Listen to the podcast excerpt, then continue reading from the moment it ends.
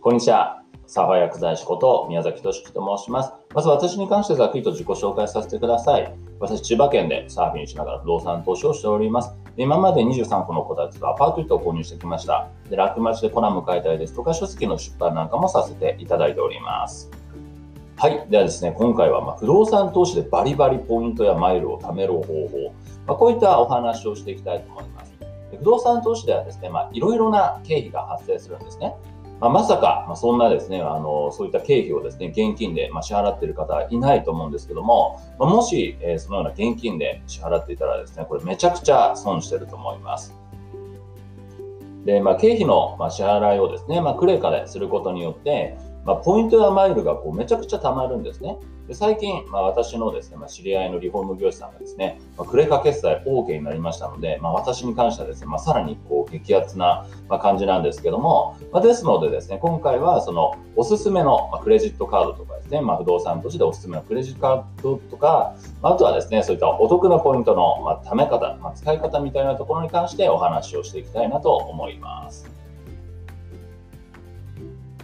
はい。で、まず、クレーカー支払いのメリットに関してなんですけども、まずいろいろなメリットがあってですね、まあ、大きく3つかなと思っていて、まず、支払いを先延ばしにできるということとですね、今、あの時代はもうキャッシュレス化しているということと、あと、クレーカーの使用でポイントやマイルが貯まるということなんですね。でまず、このクレーカーの、え支払いで、こう、決済を先延ばしにできるということなんですけども、クレクレカ決済の場合というのは、あの口座からの引き落としっていうのが基本的に翌月になるんですね。まあ、ですので、まあ、翌月までこの支払いを先延ばしにできるんですね。これはあの資金があの、まあ、余裕がある方はですね、まあ、そんなにあの重要なメリットではないかもしれないんですけども、これ1ヶ月ですね、支払いを先延ばしにできればですね、そこで事業を営んでいるのであれば、やはりキャッシュフローっていうのがあると思いますので、その一月に間に生み出せる、ま収入、お金というのがあるわけなんですよね。ま、ですので、そういったところで経営に余裕がですね、ま、出てくるんじゃないかなと思います。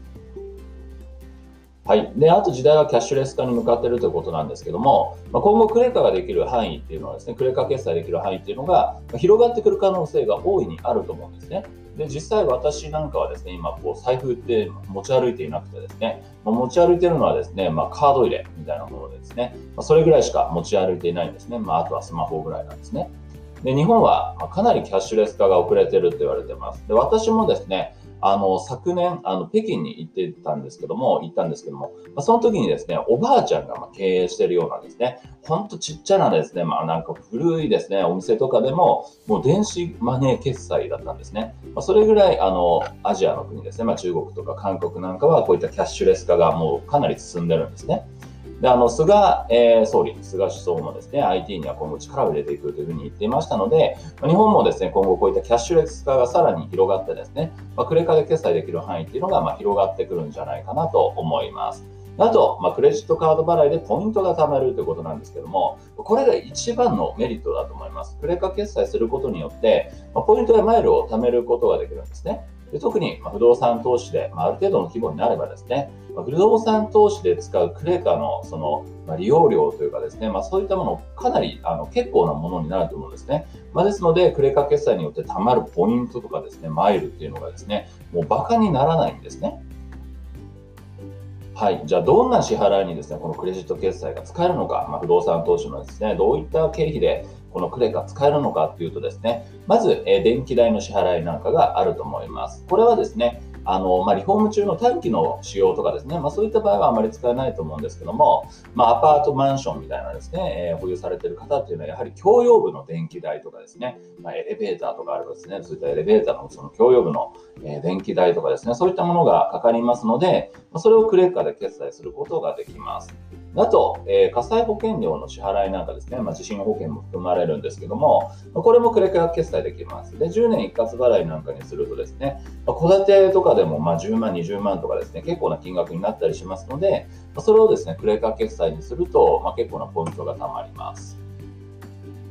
はい。あと、備品とかですね、接種支給のアイテムなんかですね、不動産投資やってると、まあ、いろんな備品なんかも購入すると思います。特に、まあ、DIY されてる方とかでしたら、まあ、工具とかですね、そういった DIY のアイテム、壁紙とかクッションフロアとかもですね、ま、そういったのもクレジット決済することによってポイントがつきますし、あと DIY しなくてってもですね、やっぱり照明買ったりですとか、なんかこうエアコンとかですね、そういった備品を購入するのにもですね、まあ、これらのものっていうのは、まあ、結構コスト、コストっていうか、まあ、結構な金額になったりすることもありますので、ま、これをクレカ決済できればですね、これでも結構ポイント貯まると思うんですね。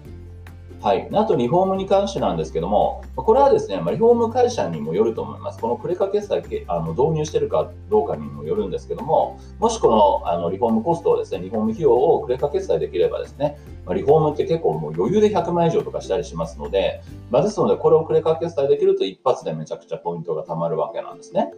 はい。であと、続いて税金なんですけども、今は税金もクレカ決済ができます。不動産取得税と固定資産税とかですね、これは自治体にもよるんですけども、できるところが結構増えてきてるんですね。まあ、特に都市部のですね、まあ、東京の方なんかは、基本的にあらゆるですね、こういった税金というのはですね、えー、クレカ決済ができるようになっていて、あの、都政クレジットカードお支払いサイトというものがありますので、ま、こちらでですね、都民の方は、あの、クレーカー決済ができるみたいですね。あと、まあ、それ以外の方、それ以外のあの県、都道府県に住んでいる方もですね、えー、ヤフー公金払いというサイトがありますので、そちらでですね、不動産取得税とか固定資産税の支払いをクレカで行うことができたりします。まあ、ただ、ここで注意点としてはですね、こういった税金の支払いの際はですね、手数料、これがかかりますので、この手数料がですね、ポイントの取得、ポイントよりもですね、取得するポイントよりも割割高になっていないかどうか、そこら辺を確認してですね、やるようにした方がいいかなと思います。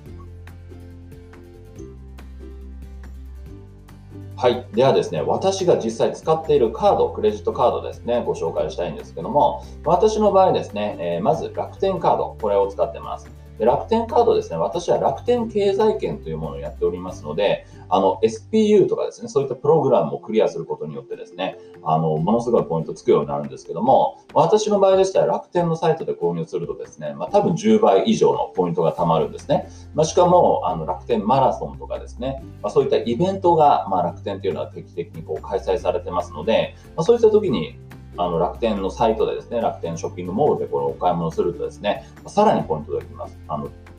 かなりつくときはですね、本当に20倍以上とかポイントついたりしますので、まあ、ですのでですね、こういった楽天経済圏とかやられてる方には、もうこういった楽天カードは必須なんですけども、これもかなり不動産のそういった経費の支払いなんかのですね、使えるカードじゃないかなと思います。まあ、特にですね、そうさっき言ったような備品とか、まあ、そういったものっていうのは結構その楽天のサイトなんかでも結構買えたりしますので、まあ、ですのでこの楽天カードはですね、持っておいてもいいんじゃないかなと思います。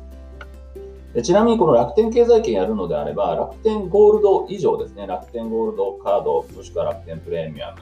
えー、まあ私の場合はもう楽天ブラックカードを使ってるんですけども、まあ、そういったものにした方がですね、こういった楽天経済圏のメリットをより多くですね、え、得られるんじゃないかと思います。普通の通常カードだと結構上限がですね、ポイント獲得上限が結構低かったりするので、まあ、ですのでそういった上位カードみたいなものをですね、使うといいんじゃないかなと思います。はい。で、続いて SPG カードなんですけども、これもですね、私がメインで使っているカードなんですね。で、このカードっていうのは不動産投資家さんで使ってる方、これめちゃくちゃ多いんですね。このカード、じゃあ何がいいのか、どんなメリットがあるのかっていうと、まず、まあ、私が感じてるメリットとしてはですね、カードの利用枠が結構大きいんですね。で不動産投資の経費をですね、カード決済する場合っていうのは、まあ、ある程度の枠が必要だったりするんですね。まあ、例えばリフォーム費用を決済しようってなった時に、ま、その枠がですね、50万、上限が50万しかありませんってなったら、まあ、100万以上のそのリフォームコスト、リフォーム費用のですね、決済できませんので、ま、そういったところである程度の枠が必要なんですけども、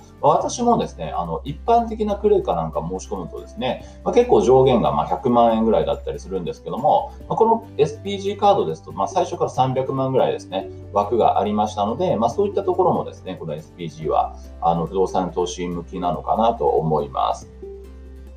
で、そしてこのカードのメリットとしてはですね、マイルがめちゃくちゃ貯まるっていうのがあるんですね。でしかもこの普通のカード、あの、マイル、普通のカードでもですね、マイル貯められると思うんですけども、これ特定の航空会社しかですね、そのマイル変あの変更できないんですね。で、この SPG だと、まあ、いろんな航空会社のマイルで変更できるんですね。まあ、例えば JAL とか国内線だったら JAL も ANA もですね、どちらもこうマイルに変えることができますので、まあ、そういったところもメリットかなと思います。であとはですね、このポイント、溜まったポイントで、まあ、シェラトンとかですね、ウェスティンみたいな、マリオットみたいなですね、そういったラグジュアリーホテルに、ま泊まれるんですけども、まあ、ポイントで泊まれるんですね。しかも、ま、部屋の無料アップグレードがですね、これついてきたりですとか、まあ、アーリーチェックインとかですね、レイトチェックアウト、ま、こういったものが無料で、ま使えますので、こういった VIP 待遇をしてくれるみたいなんですね、ま、こういったメリットもあったりします。あと、まあ、あのこれはちょっとデメリットみたいなところなんですけども、年会費が3万1000円かかってしまうんですね。